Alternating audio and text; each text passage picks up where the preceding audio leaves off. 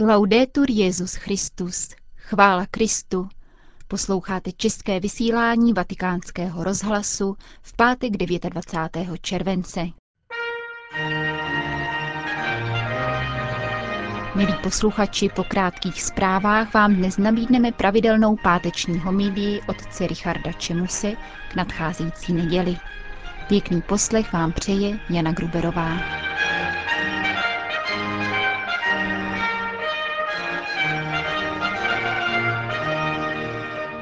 Zprávy vatikánského rozhlasu. Norsko. Státní smutek je dnes vyhlášen v Norsku, kde se na různých místech konají první pohřby 76 mladých obětí masakru, který se odehrál právě před týdnem. Mládežnické hnutí sociálně demokratické strany zorganizovalo vzpomínkovou manifestaci v Oslu. Zúčastní se jí premiér Stoltenberg a další vládní představitelé. Norskem i celým světem hýbe debata o mírovém soužití a xenofobii, rasismu a multikulturalismu, vyvolaná krvavými událostmi. Helga Koinek z norského hnutí Fokoláre k tomu pro vatikánský rozhlas uvedla. Také zde v Oslu existují komunity muslimů, s nimiž je obtížné vést dialog a jsou tu politici, kteří nepřejí cizincům. Norsko si však po 22. červenci změnilo. Všichni se chtějí otevřít dialogu a to je zcela nová věc. Princ Harald včera navštívil mešitu, což se nikdy předtím nestalo. Chtěl hovořit s islámskou komunitou přímo na místě, protože mezi oběťmi na ostrově byli i mladí muslimové. V tomto smyslu nás bolest spojila. Díváme si na druhé jako na bratry bez ohledu na jejich přesvědčení. Slova jednoho mladého člověka se teď stala jakýmsi heslem. Řekl, jestliže jeden samotný člověk může takto nenávidět, o co víc jsme schopni milovat my všichni dohromady. Prožitá bolest je tak veliká, že nás téměř zavazuje k tomu, abychom udělali něco dobrého, abychom zužitkovali všechna ta slova, která jsme v těchto dnech slyšeli. Sdělila vatikánskému rozhlasu Helga Koinek z Norska. New York. V sídle Organizace spojených národů se v těchto dnech koná zasedání věnované problematice mládeže. Včera před generálním schromážděním New Yorkské organizace hovořil o zásadní roli mladých lidí pro budoucnost lidstva stálý zástupce svatého stolce při Organizaci spojených národů Francis Chuliket.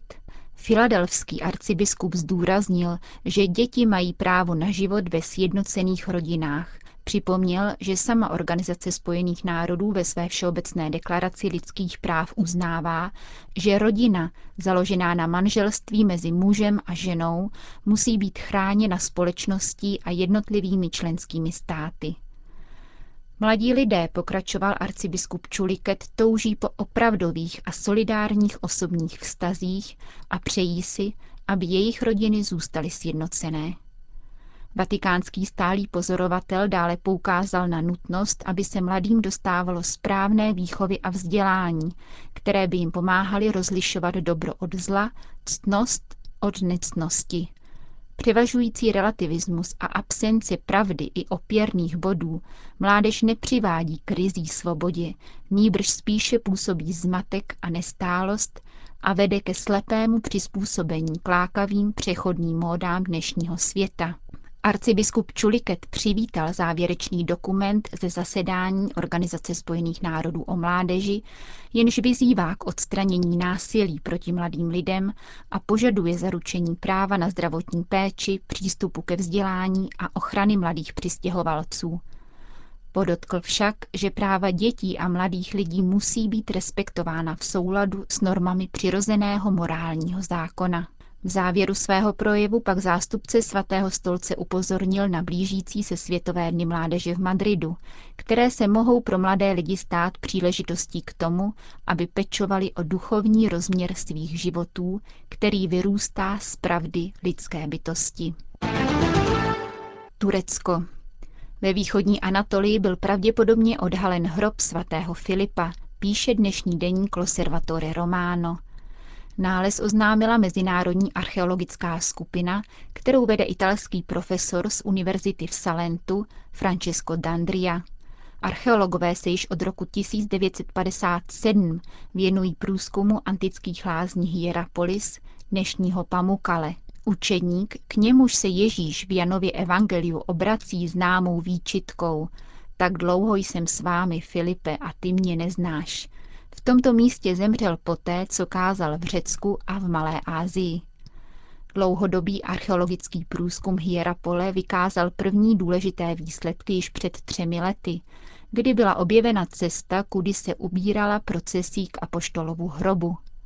V sousedství martyrionu svatého Filipa, stavby oktogonálního půdorysu, postavené údajně v místě apoštolovy mučednické smrti, nyní vědci objevili trojlodní baziliku z 5. století. Ta zakrývá římský hrob z prvního století, který zřejmě musel být ve velké úctě, pokud byl později včleněn do zmíněné baziliky. Nejedná se přitom o zahloubený hrob, nýbrž o sarkofág s bohatě zdobeným čelem. Jak telefonicky pro vatikánský deník uvedl profesor Dandria, archeologové ze všech těchto souvislostí i z dalších prvků vyvodili, že se musí nutně jednat o hrob svatého Filipa, kterému poutníci velmi záhy začali prokazovat úctu v procesích. Konec zpráv.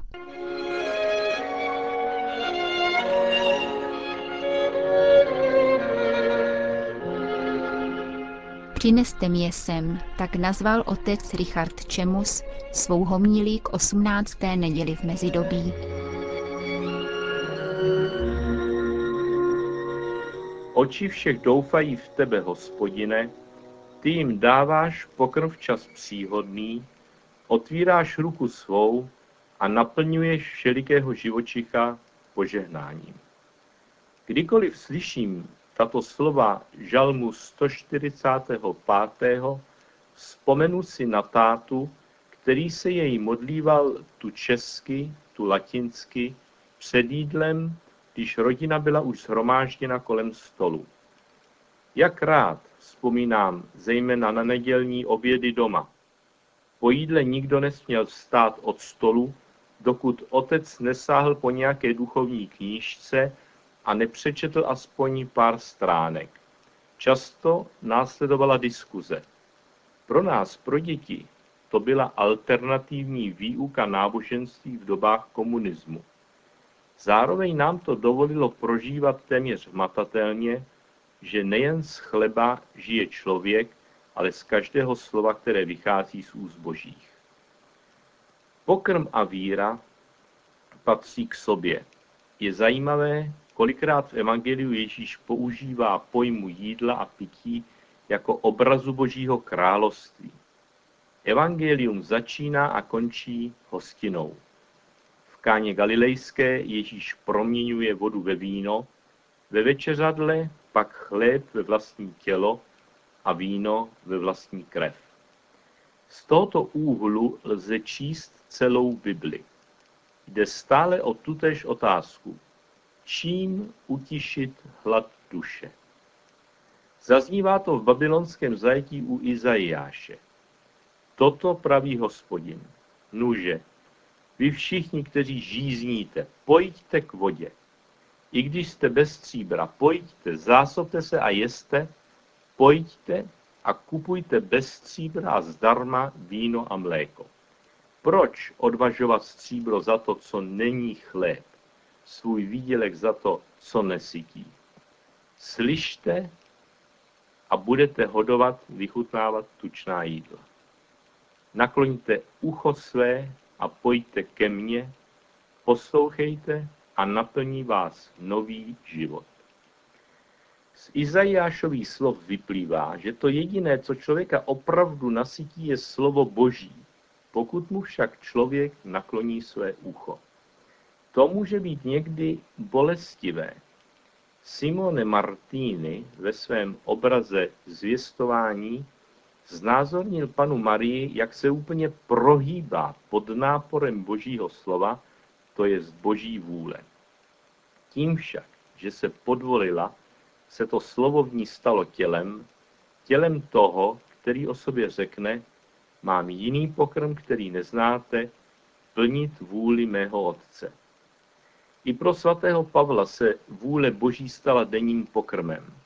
Tak jako potrava proniká do celého organismu, takže to, co jíme, se stává součástí nás samých, tak se i slovo Boží musí stát pro nás chlebem, abychom byli spojeni s Bohem a On se stal naším novým životem.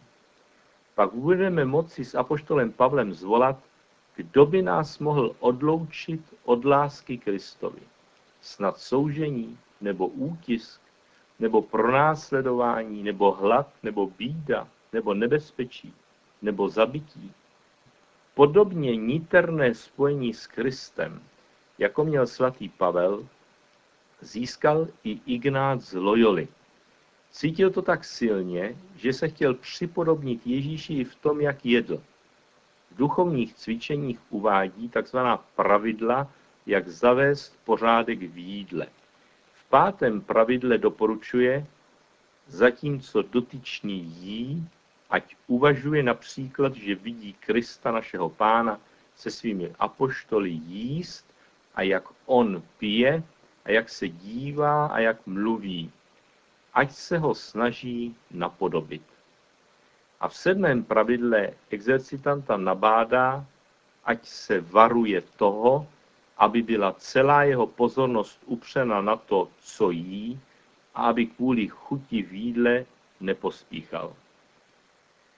Anglický lékař Theodor Dalrymple popisuje ve své knížce Život na dně děsivý úpadek anglické společnosti v industriálních velkoměstech.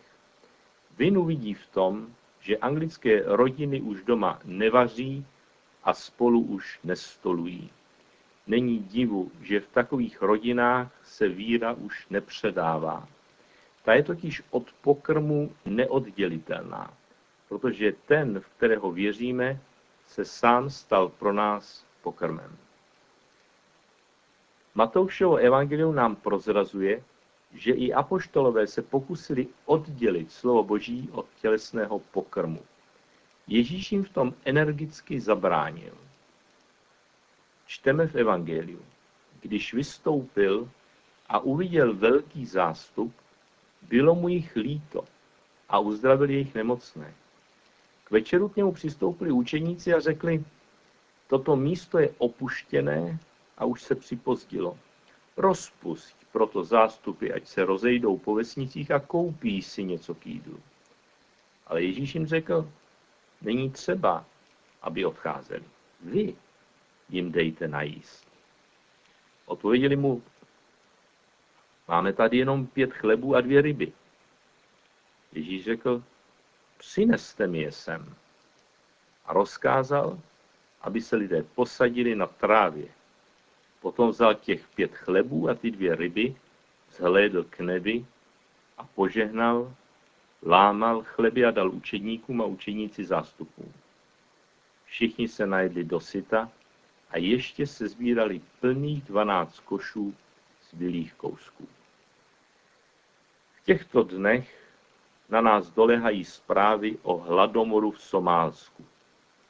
Možná i nám se chce říci, Máme tady jenom pět chlebů a dvě ryby. Nakloníme-li ale ucho, uslyšíme mezi řádky Ježíšovu výzvu. Přineste mi je sem. Uposlechneme-li, poznáme, že Ježíši vůbec nejde o ty chleby a ty ryby, ale o nás, že bychom se i my mohli stát pro druhé pokrmem.